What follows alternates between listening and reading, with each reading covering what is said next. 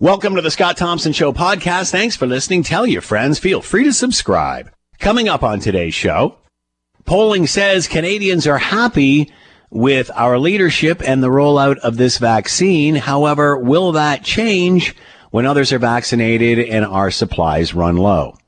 New modeling shows that restrictions used during the first wave of the pandemic aren't necessarily working during the second wave.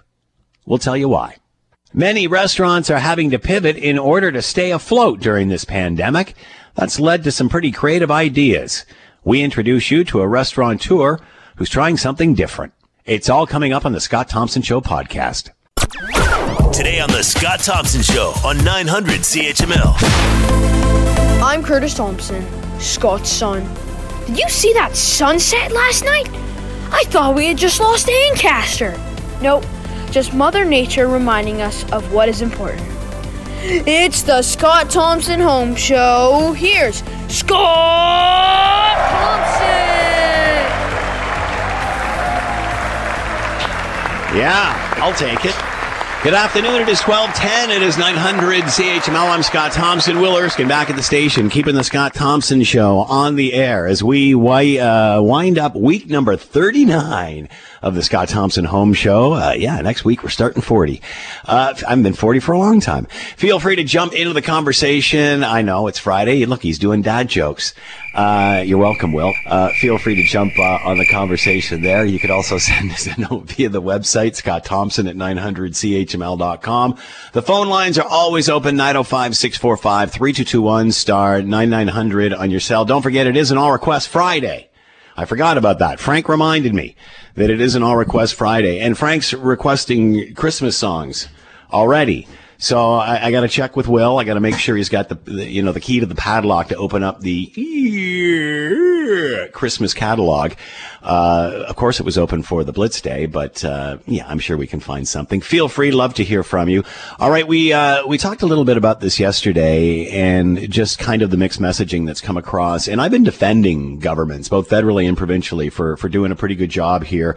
And um, you know, I, I, don't think there's been mixed messaging as much as there's been changing uh, situations. What they say one day is different uh, than another day, and obviously the uh, the media presses people for opinions. They give their opinion opinion, but that's not necessarily what they just said. So that will be misconstrued and, and so on and so forth. But I, I felt for the most part that both governments, all levels of government, municipal, provincial, and, and federal have been doing a pretty good job of, of trying to tell us where we are. However, I, I think that that has, uh, has hit a bit of a a roadblock here uh, when it comes to the vaccinations and when we're actually going to get them. Because as you remember, a couple of weeks ago, the prime minister talked about how we wouldn't be uh, first in line because we don't uh, obviously manufacture these anymore. Uh, I think people were surprised, but have now uh, you know come to to accept that, and that the and that our first batch wouldn't be coming in until January and March, and that's six million doses, enough for three million people.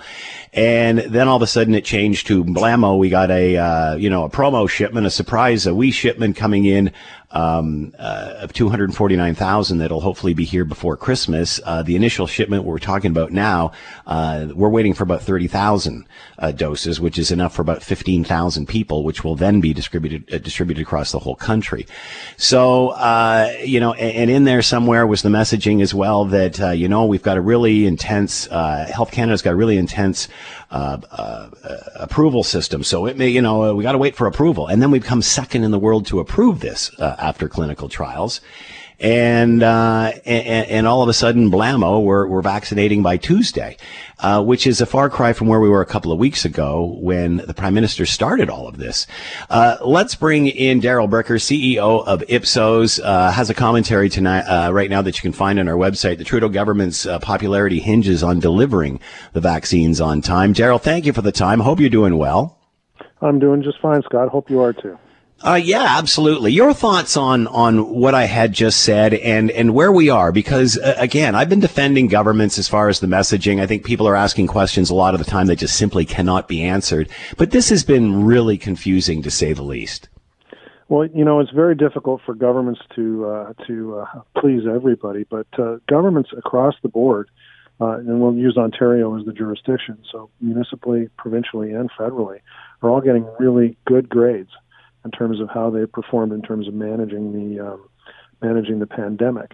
Now, as I said, you're not going to please everybody. So a good grade, for example, for the prime minister is around 60%, which is better than he's received any time since probably 2015, 2016, and we're in the midst of a pandemic. So those numbers are actually pretty good. So that being said, as your column here suggests, uh, at this point, um, uh, we went from what the, the conservatives said, which was equally as misleading. We're at the back of the line to all of a sudden we're second in approval. Uh, how do you square that circle? Well, this is what you know. Basically, what I was writing the, the commentary about, which was maybe we need to move the communications people out of the room and bring the experts back to the podium, because um, these confusing messages you know, where the prime minister is trying to manage expectations and some of the things that he said about some of the numbers uh, did not come across as clearly as they needed to come across. And I thought, particularly, you know, the answering of questions wasn't as clear as it could be, particularly in the first press conference that he held. So uh, I think, you know, the, it's it's really clear that people, at least in the survey results, are telling us that the way that we're going to get past this crisis is to gain access to vaccines. So this is a critical issue that people are all watching with a laser-like focus, and they need clarity, they need facts, and they need data, and they need to know what they're going to be able to get and when. And that just did not come across as clearly as it needed to this week. So, is this about um, lowering expectations, under promising, and then over delivering? Well, it's a little hard to figure out exactly what they're doing. I mean, you know, the prime minister said uh, he was going to lower expectations, and you know, and then came out and said we have access to uh, 240,000 doses. Well, what's a dose? the, yeah. the, the truth is, each person who gets uh, uh, um, access to the vaccine needs two doses for it to be effective. So it's effectively half that number. So, you know, one is kind of fluffing it up a bit, and then the other side is trying to manage expectations. And, you know, th- th- this has all the signs of it, of, as I said before, people with a kind of a communications type of approach trying to manage this. And, and the only communications people need right now are facts. Uh, and you know, at, at, press conferences earlier on this week, uh, we did get some clarity as far as as projections, but certainly no concrete numbers. Forty to fifty percent of the country vaccinated by summer. Uh, by the end of September, most Canadians vaccinated, but again, we don't have any definite numbers on that. But you compare that to other countries who, you know, have said they could be finished by the uh, by April, by the end of April, by the spring. Um, as you mentioned in your column, what happens then? Well, and this this is where it starts to get difficult, and that's why I said the approval levels of the government are really contingent on it. Uh, at uh, what they're pro- committing to right now is that they're going to get three million people vaccinated, and, all, and this is where you, you know when you sit down and you take a look at the numbers and you look at what potential demand is going to be, uh, and you see what a problem that is. So right now, about 20% of Canadians, there's about seven and a half million people, say, if you tell me where to go, I'm going to go today and, and get a vaccine. Seven and a half million people. And we have 125,000 doses to the end yeah. of December. By March, we're going to have 3 million. That's not even half of the people who want it right now. And then there's another group of people who are uh, probably about another, I think I, we estimated them about 15 million people, that if the first little bit goes well, they want to get their vaccine. So we're up to, you know, 30 million people, 28 million people by the time we hit, hit March saying, I want this. And the government's saying we're going to get 3 million. So, so are Canadian, sorry, go ahead, go ahead. So, the, I mean, the, matching these things up and managing expectations is a problem. And the other part, just before you ask your question, I'll say is that everybody sort of gets that it's first responders, frontline healthcare workers, and the most vulnerable who need to have access first. Yeah. So once we get that covered off, then the really big question comes up, which is who's next? But even with this initial batch that's coming in, vaccinations start Tuesday. From what I understand, that's 30,000 of that initial 249. That's again translates to 15,000 shots for mm-hmm. people across the whole country. Are people, are Canadians, and again, I, I think uh, Canadians are, are accepting of where we are for the most part, but are they comprehending these numbers and where we actually are? Or are they just hearing, well, uh, you know, some vaccination has arrived, so that's good enough for me? I think right now we're, we're the second part of what you said. People are just saying, well, you know, a little flash of light at the end of the tunnel, that's great. Maybe we're going to be able to turn the corner on this and I can get back to my life. Soon, what they'll move to is starting to process what all of this means. And uh, it, it really doesn't add up to doing the turn of the corner that uh, that uh, Canadians are, are looking for at the moment. At least not in the short term. It's going to be a real struggle through the course of this year, which is why I made the point that you know we really need to look at the issues of supply and demand here. And there's got there's a ton of demand and very little supply. And unfortunately, I would say um, in, in too much of the discussion and commentary right now, a focus on people who are anti-vaxxers. Yeah. Yes, there's a small part part of the population that's anti-vaxxers, and I know people who, particularly better educated, elite type thinkers, love to focus on pointing fingers and wagging them and telling these people off. But the truth is, they're so far down the line, we don't, we don't have to worry about yeah, them. Our exactly. real problem is dealing with the people who want it now. So, uh, right now, um, and, and many have said this in, in the last week or so, that, uh, you know, the prime minister has, has received an early Christmas present with this, considering where we were going. That being said, are we not heading for a crossroads here? Are we not heading, and I don't want to use a, a word this dramatic, but it's the only one that comes to mind right now. Are we not heading for a train wreck? I wouldn't say a train wreck. I, would say that you know there's lots of opportunity here to have a conversation with Canadians that's fact based about what the reality is, and when they start understanding what it is that we're facing, uh, what we've seen through the course of this pandemic is Canadians have been pretty patient. Uh, they've you know we've asked them to wear masks, they've worn masks. We've asked them to stay home, they've stayed home. Uh, you know, we've uh, we've uh, asked them to wash their hands. They've done all those kinds of things. So, provided we stick to the facts and we tell them what the reality is, they can kind of deal with what's going on. But the the point I was making in the column, apart from all of this, is that I keep hearing all this speculation about a spring election, and it's like, really, in yeah. this situation, wow. uh, that would be a a, a very uh, that would say I would say be be very um, strong dealing with the communications gaps that we're seeing right now. The Canadians are dealing with, and the realities of, of matching up supply and demand, and uh, that would be a really big accomplishment on behalf of the government. But again, on the other hand, you can certainly see, uh, understand those trial balloons being floated, especially with popularity for the Liberals being as high as it is. And if what we are suspecting comes to pass, those numbers aren't going to stay there very long. Could they whip out an early election before uh, Canada discovers, hey, wait a sec, we're we you know we're not as, as far up the line as we thought we were? Yeah, let me just deal with the first part of that, which is you know the lumber the Liberals have a big lead. They actually don't. I mean, their approval numbers are really high, but their vote numbers are you know, maybe three, four, five points, depending on the polls, ahead of where the conservatives are right now in terms of popularity. That's not good enough to win a majority. So you said earlier uh, what Canadians are facing. What are they facing? What what what is on the horizon?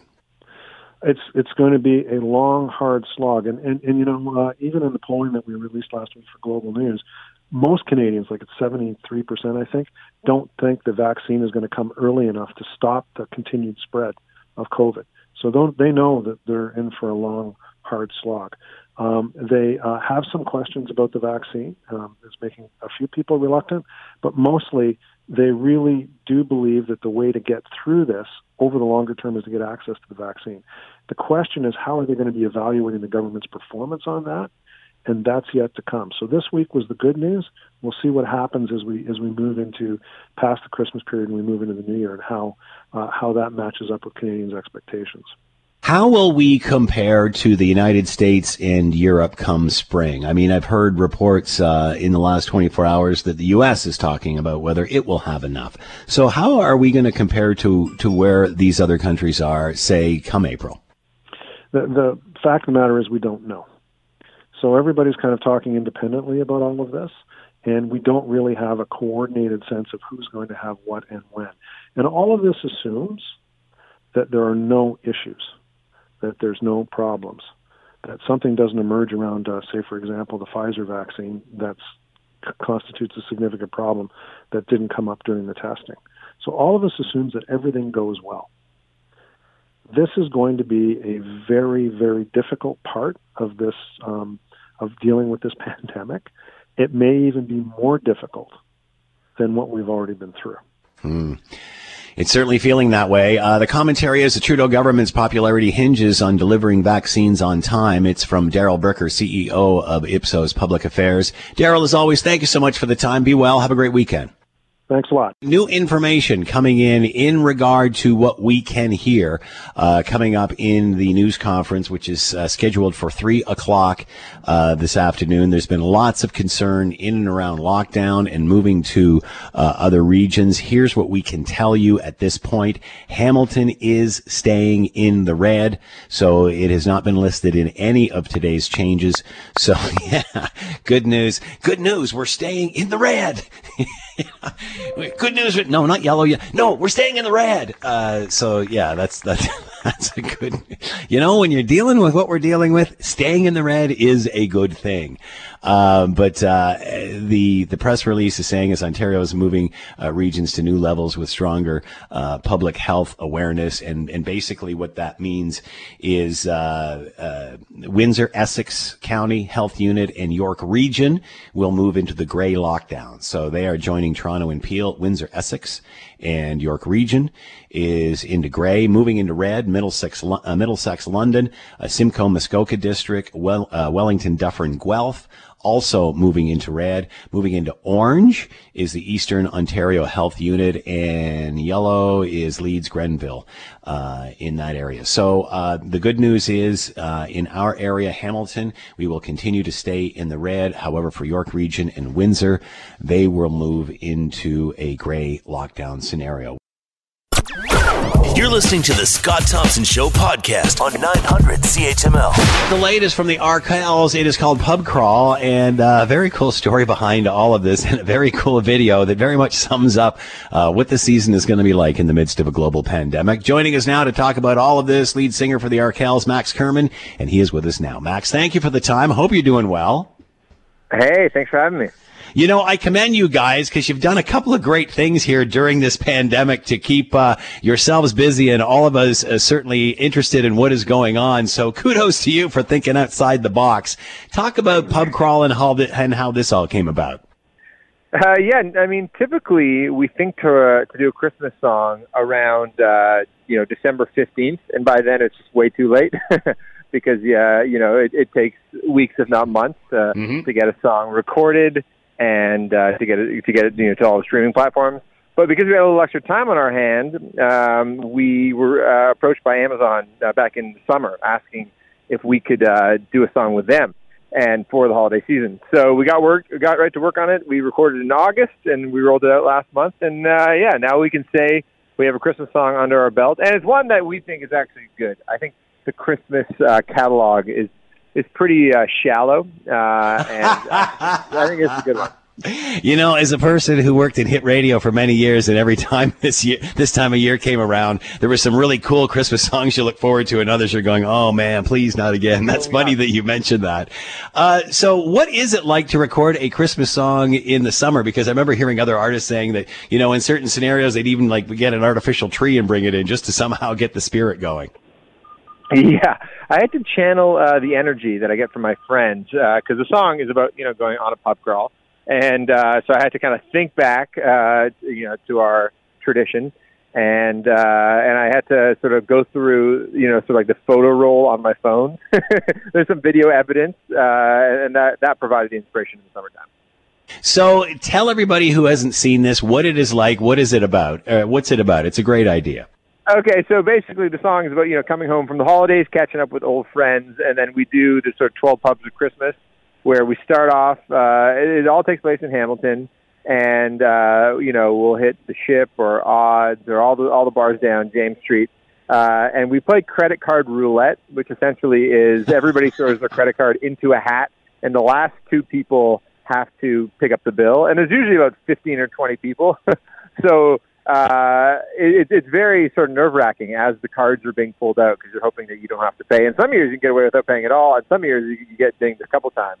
But um, yeah, that happens. It's, it's one drink per bar typically, and we at the end of the night we we get to five star, which isn't a typical bar that we go to. But uh, but they're they're used to seeing us uh, same time, same place every year, and that, that's where that's where the crawl ends, and everyone's in particularly good spirits then. It's hilarious because this video captures what it's like to be in this lockdown. There you are running through the streets by yourself, uh, cardboard cutouts of the band uh, around you. Uh, how important was it you, you, brought that aspect of uh, of this holiday into it? Yeah, doing anything in uh, in the pandemic is, is really hard. You have to think on on these ideas and really work through them to make sure that they're safe and that um, you know we're, we're representing all the rules. Uh, but um, you know, we knew that we couldn't film a video with all five band members. That's like wasn't something we could do. But we were like, what if we do a photo shoot and capture um, capture the band doing different things and do over 50 life-size cardboard cutouts of the band members, so I can party with the cardboard cutouts. And that's what we did and there was uh, a great um, a great printing house in Toronto uh, that whipped them up together for us. And uh, huge shout out to Nathan Nash, who's a local Hamilton photographer who took all the photos. So there's 50 of these things. There's 50 the cutouts. Yeah, so when you look through the video, it's like the band is doing a lot of different things. You know, they're arm wrestling. Uh, Yeah. Mike has probably about six or seven guitar poses.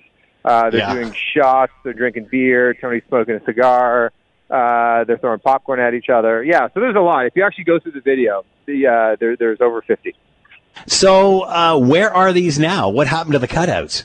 Uh, some of the guys got them dropped off at their places. So, like, Tony has a few Tonys in his house. Uh, Tim has a bunch of Tims. Um, our photographer Nathan has a bunch. Our manager Ashley has a few. The only cardboard cutout that I got, uh, there's only one of me uh, because there's a self- self-referential 'Cause it's you, part of the yeah. song. Yeah, where Max is about to cry. You know, at the end of the night, you know, so someone kind of gets overly emotional. So I put myself in that uh, role. And so there's a picture of me crying, which is very stupid and funny. So the good news is, uh, Max, that we're we're hearing more and more about vaccinations. Uh, we should see the most of the country vaccinated by uh, the end of September and such. Where does that leave your plans? Are you guys planning for things uh, come the fall, come the summer? What is your schedule? Yeah, I mean, fingers crossed we can, you know, get to work in the summer. Uh, so that seems like the most realistic uh, goal right now. And uh, yeah, I mean, we'll, the vaccinations are rolling out next week, so we'll see how quickly everybody gets them and how everyone reacts to them. And yeah, fingers crossed we can kind of get back to business uh, in the summer and in the fall. and how can we find Pub Crawl? Uh, well, you can find uh, the music uh, on Amazon Music, and you can sign up for a free subscription. Uh, it'll be available on other, all other platforms next year, uh, but this year it's an exclusive to them. But you can also watch the music video on YouTube, so uh, you can find it on our socials, Arkells Music. All right, Max Kerman, lead singer with the Arkells, Pub Crawl, their latest. Uh, great representation of what what the holidays are like during the middle of a global pandemic. Max, thanks so much for the time. Much appreciated. Good luck to you. Be well. Thanks so much. Appreciate it. Uh, what else we got? Um, yeah, in regard to those lockdowns and modeling and how it just hasn't had the same effect in the second wave as it did in the first. Ontarians continue to travel and have contact with others, and so health experts say this lockdown has not been as effective as the first one in March. Chief Medical Officer of Health Dr. David Williams says we need to be better. He's recommending regions move up in the province's tiered system. We'll be bringing those recommendations forward to the cabinet for a decision, and we'll be making some announcements on Friday on what those are. This round of modeling shows daily COVID 19 cases will continue to hit new records, with ICU numbers rising. There could be anywhere from 2,500 to 10,000 new infections each day by early January. You may think, and young- a certain age group, it's not a big deal. It is a big deal. Brianna Carnegie, Global News. All right. Yeah, yeah, obviously, differences uh, in the way we're reacting to this from the first wave to the second wave. To talk more about all of this, Chris Bauch is with us, research chair in the Department of Applied Mathematics with the University of Waterloo, and is with us now. Chris, thank you so much for the time. Hope you're doing well. I'm well, thanks. Thank you, Scott. Thanks for having me. So we saw in the numbers uh, yesterday uh, that uh, obviously I think it was around March and April we uh, we really saw uh, things curtail and, and activity move downwards, and then they they're comparing it to where we are now. And although there's certainly not the same sort of lockdown as we were back in March, there's certainly a lot of activity. So is it that we were in total lockdown before? We're not as much now, even though some parts, uh, hotspots are uh, in a lockdown or red scenario, or is it uh, just the fatigue factor and um, people just aren't adhering to these policies? Uh, I think it's three different things. You know, the, the first thing is that it's not as complete a lockdown as we had in March, like you mentioned. Uh, for example, schools are still open and running. Uh, the second thing is that you know there's definitely a level of fatigue that we're all feeling, which is which is setting in. Um, and the third thing is you know also seasonal patterns. So um, with people spending more time uh, indoors and with shorter days, uh, you know that's probably causing uh, more transmission as well. Uh, and also the fact that uh, we're not getting uh, you know, for example, um, vitamin D through sunshine, you know, things like that. Because vitamin D is, is, part of the immune response um, against many viruses and probably COVID too. Um, you know, that, that might be making infections more severe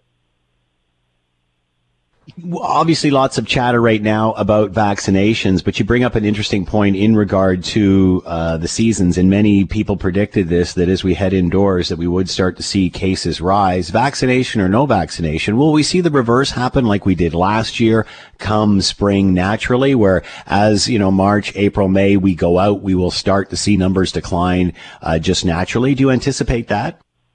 Yeah, I, I think so, and it might even start to happen before then because what we're doing and what we've been doing in the past couple of months is essentially like calibration, calibrating an instrument, a scale or something, right? So, so we make a little change and, and we observe what happens, and if it doesn't have the effect we want, we we tweak it, it, it further. And so what we're doing with this, this color system is that well, we we stay in the orange zone for for months, and we see what happens. Uh, and if the cases aren't going down, we, we move to red. Um, so what I anticipate will happen is is that um, uh, even before uh, uh, March or April comes, we'll we'll have hopefully found some kind of balance uh, whereby we're, we're, in some level of, of that color category, um, and and then hopefully we're we're not overwhelming our ICUs. So so uh, so hopefully the the um, curve will flatten before March or April, but but it really depends on how we respond and and how good our control measures are that we implement. So our more, most challenging uh, month at this point will be, say, January going into February. Yeah, I, I think so. You know, just looking at the numbers, we're we're approaching the 300 ICU occupancy per day that the province says, you know, makes it difficult to do other surgeries. Cases are still going up. So, I, I, and it depends on on what you define as as the worst phase. You know, is it when we have most cases? Is it is it when we have um, a peak in deaths, or is it when we have a peak in hospitalizations? Um, so, uh, but but I think you know we're, we're definitely heading upwards in all of those outcomes in hospitalizations, ICUs, and deaths, and so that will continue, um, and it won't peak before before. Uh, it won't peak in December, I don't think. It, it, the earliest it would peak, I, I think, is probably January which is about the time that apparently more vaccine uh, is scheduled to arrive. Uh, Six million doses between January and February, enough for three million people. Uh, a, a, small sample coming in prior to to Christmas. How much of an impact will this have? So it's uh, three million people out of you know three million Canadians is only ten percent, but they are are are going to target the vaccine first towards uh, the people who are most vulnerable uh, um, for serious complications, starting with the long-term care residents and then elderly 70 plus, uh, sorry, 80 plus and then 70 plus. So even though the cases might be high for for some time, uh, uh I, think we'll see um, a pretty rapid impact in terms of hospitalizations and deaths, uh, assuming that they can get those three million people immunized ASAP. Um, so that would be the silver lining and the good news that we can expect uh, uh, starting in January and February.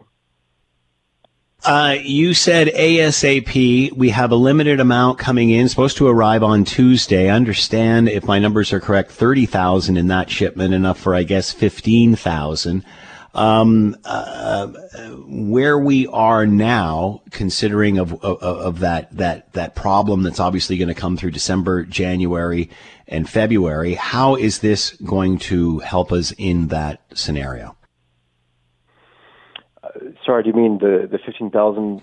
Yeah, the, the vaccines that are coming in now prior to Christmas, will that have much of an impact in getting us through that hump of January? Yeah, I don't. I don't think that those numbers are, are enough to make much of a difference. Of course, they'll make a difference to whoever gets them, but but in terms of how many elderly we have in Canada, um, uh, it's not a large number. So uh, I don't think um, it will put a huge dent in the numbers. Although it, it will certainly uh, boost morale, and and um, I think that's important.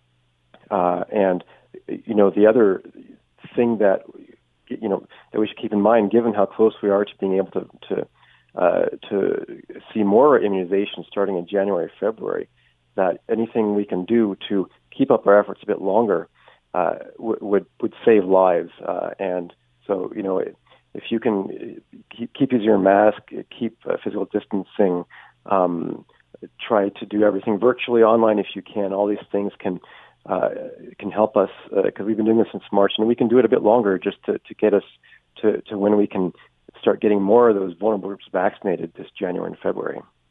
So, in a sense, the seasons are working with us here because as slowly we, we start to see these vaccines come in, uh, the, the virus should hopefully wane coming into the spring anyway.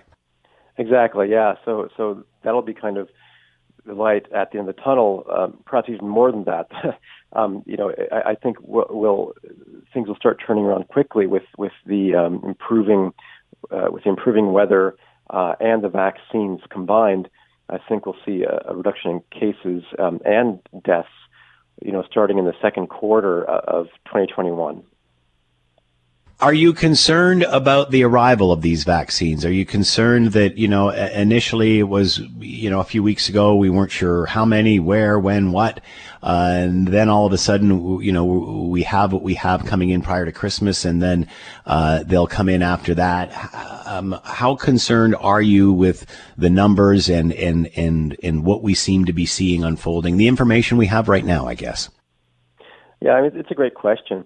I can't tell you I'm an expert on, on that side of it because that's more a question of you know logistics and delivery of the vaccines. Um, as you know, the Pfizer vaccine is hard to uh, deliver because you have to keep it at minus 70 degrees Celsius. So you need a special type of freezer for that. Uh, the Moderna vaccine is only minus 20, so that's a bit easier. Um, so, so there are these issues that will make it difficult.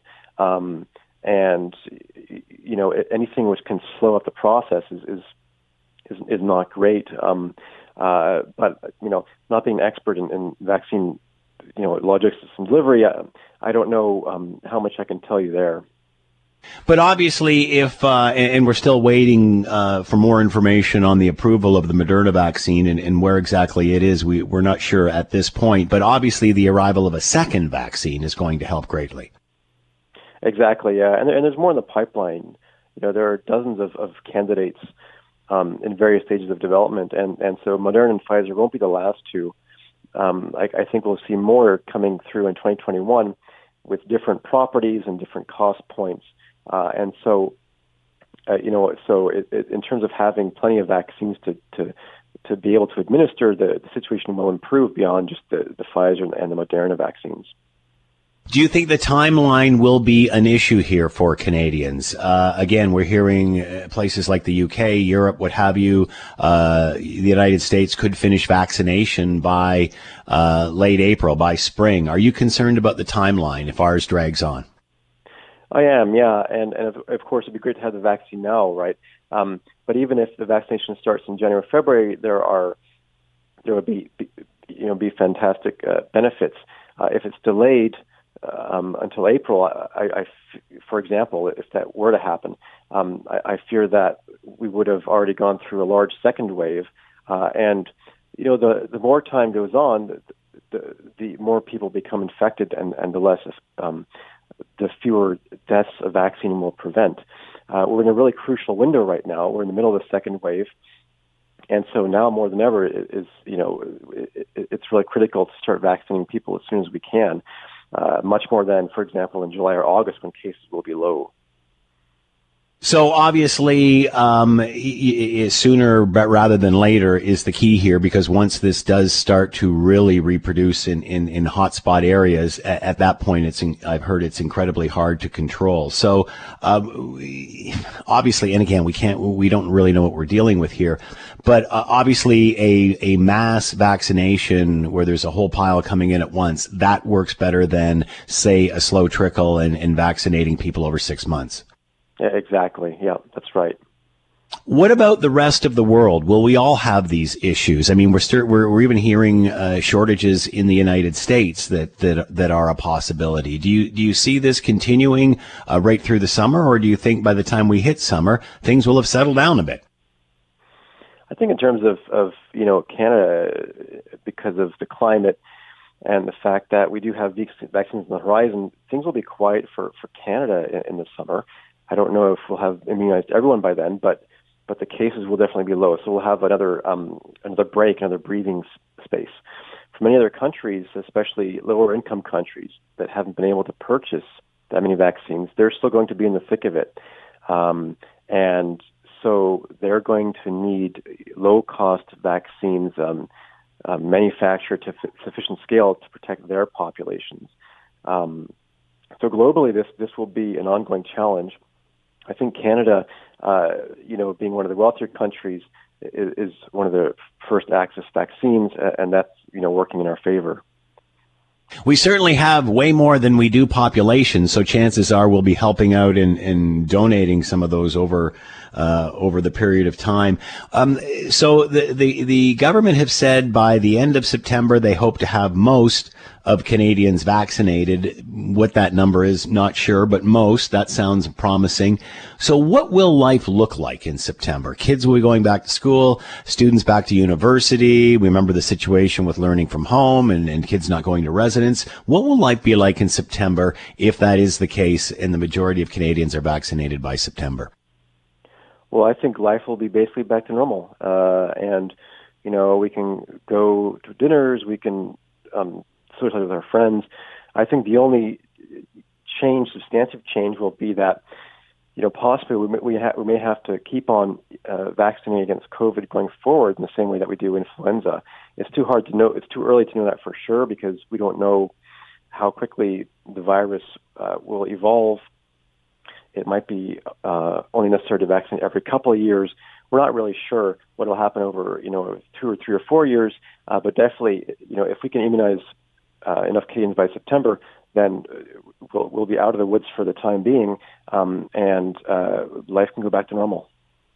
Uh, getting back to the modeling numbers, the projection numbers, are you surprised where we where we are? Are you surprised at what you saw yesterday?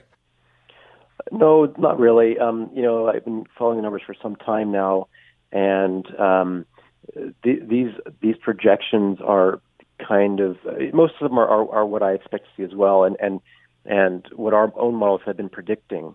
Um, so, you know, the gist of these slides from yesterday are that, uh, you know, we're going to expect de- uh, um, deaths to increase um, and cases to increase.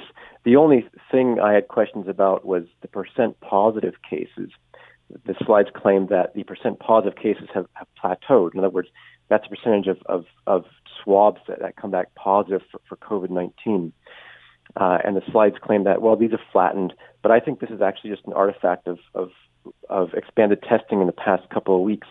Um, so I don't think that's a real effect. I, I think the, the, per, the actual percent positive, um, uh, if you adjust for that testing volume, uh, is still uh, probably uh, increasing.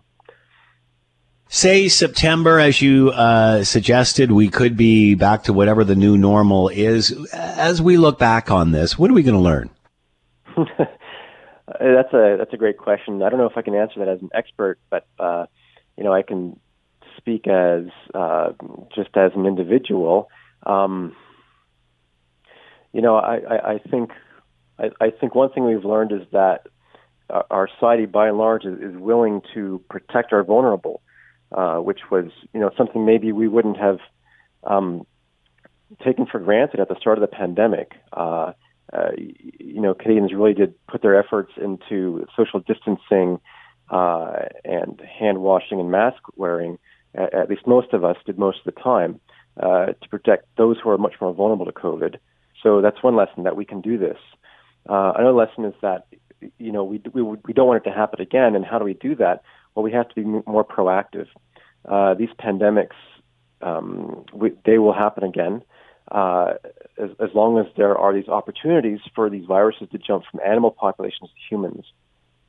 So we really have to be more proactive, and and and the best way to avoid this this catastrophe uh, is to prevent these uh, events from happening in the first place.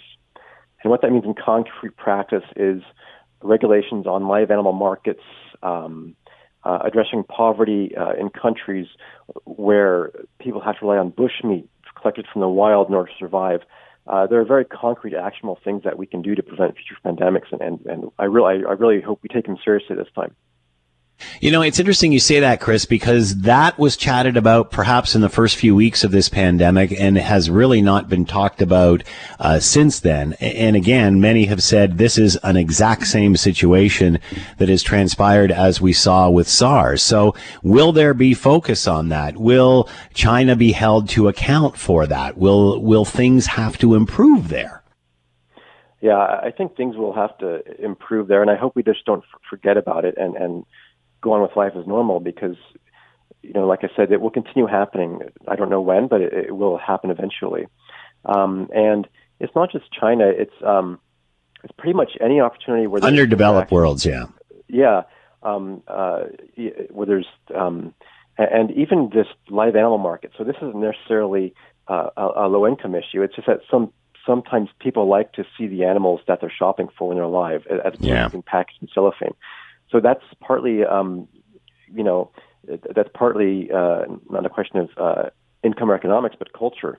Uh, mm-hmm. And that's, of course, just one possible source. Uh, like I said, bushmeat is another source, and this is kind of a survival issue that people have to go hunting in the wild and, and they trap animals in the forests to feed their family.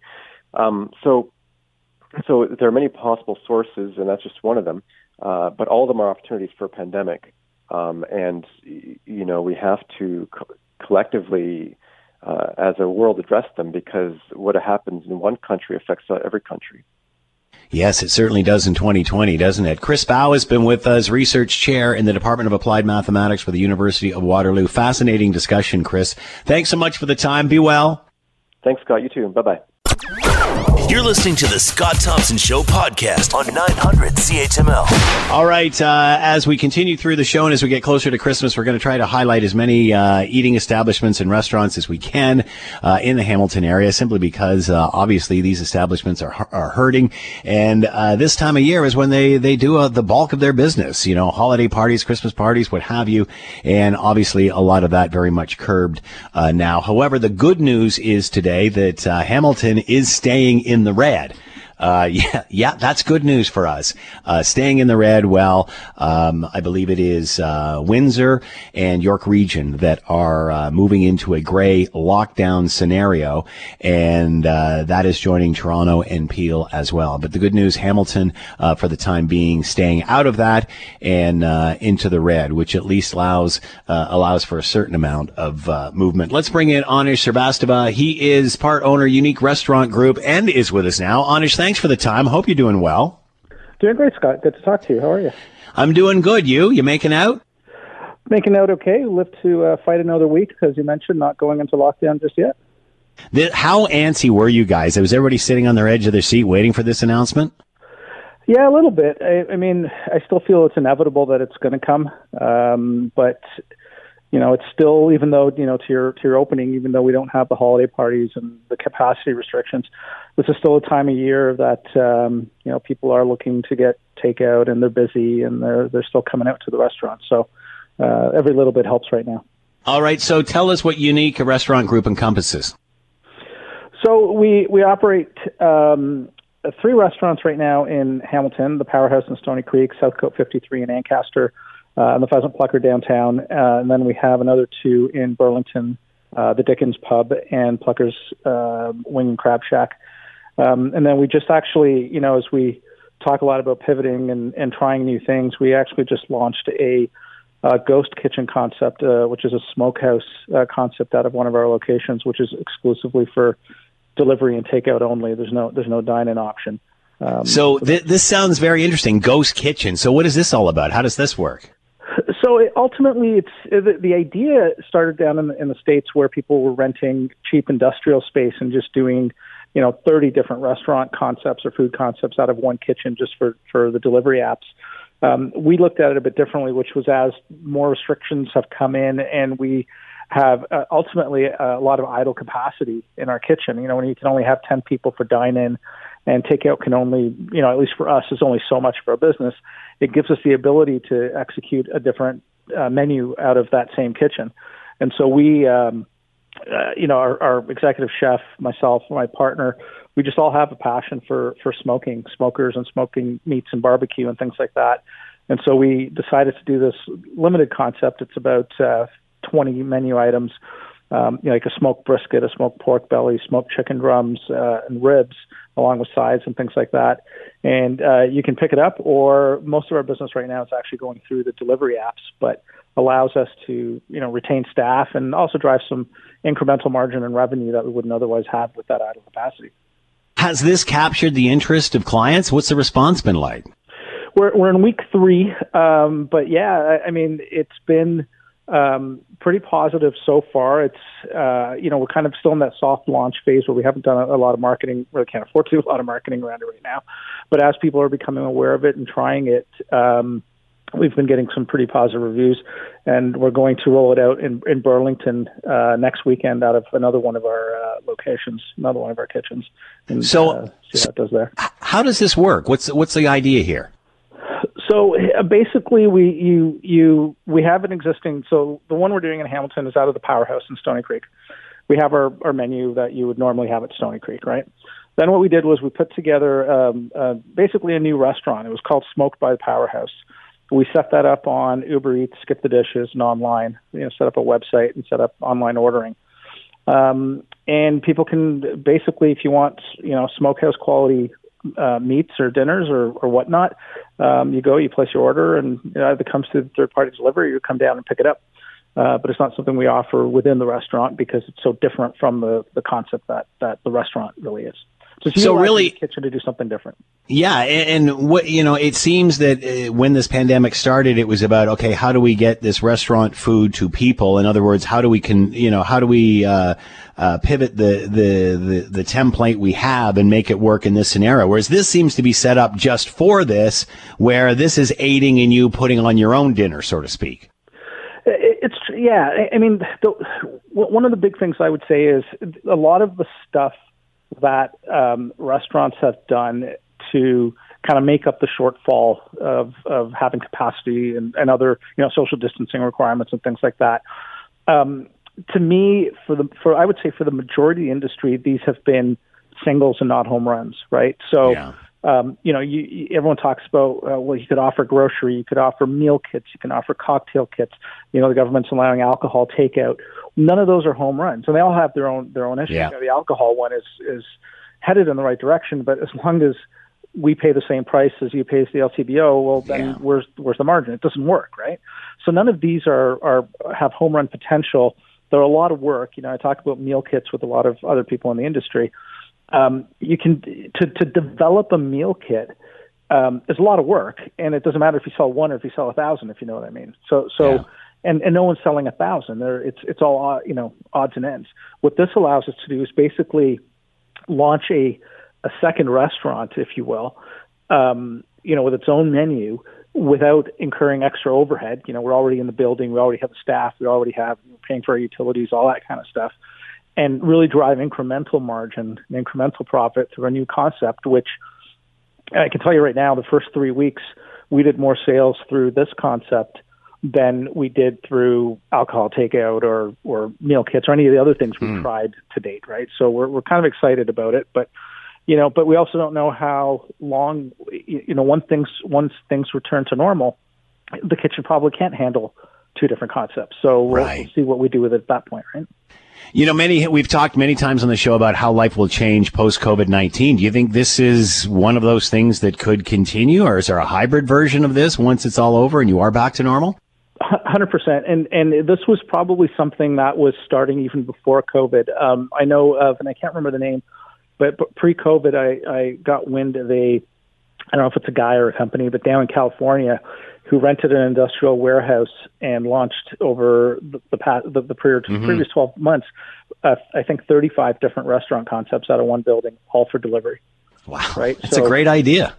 It's a- it's and totally and totally centers around a pandemic template, which is great as opposed to trying to fit a, fit a square peg in a round hole. The only problem is here, there's no R and D here. You're just kind of winging it as you go. What a great idea, Awnish, and uh, another example of how the restaurants in Hamilton are trying to pivot and be nimble and uh, make something happen during this uh, COVID-19 global pandemic. Awnish Srivastava has been with his Unique Restaurant Group. Awnish, thanks so much for the time. Be well. Have a great weekend. Good luck with this.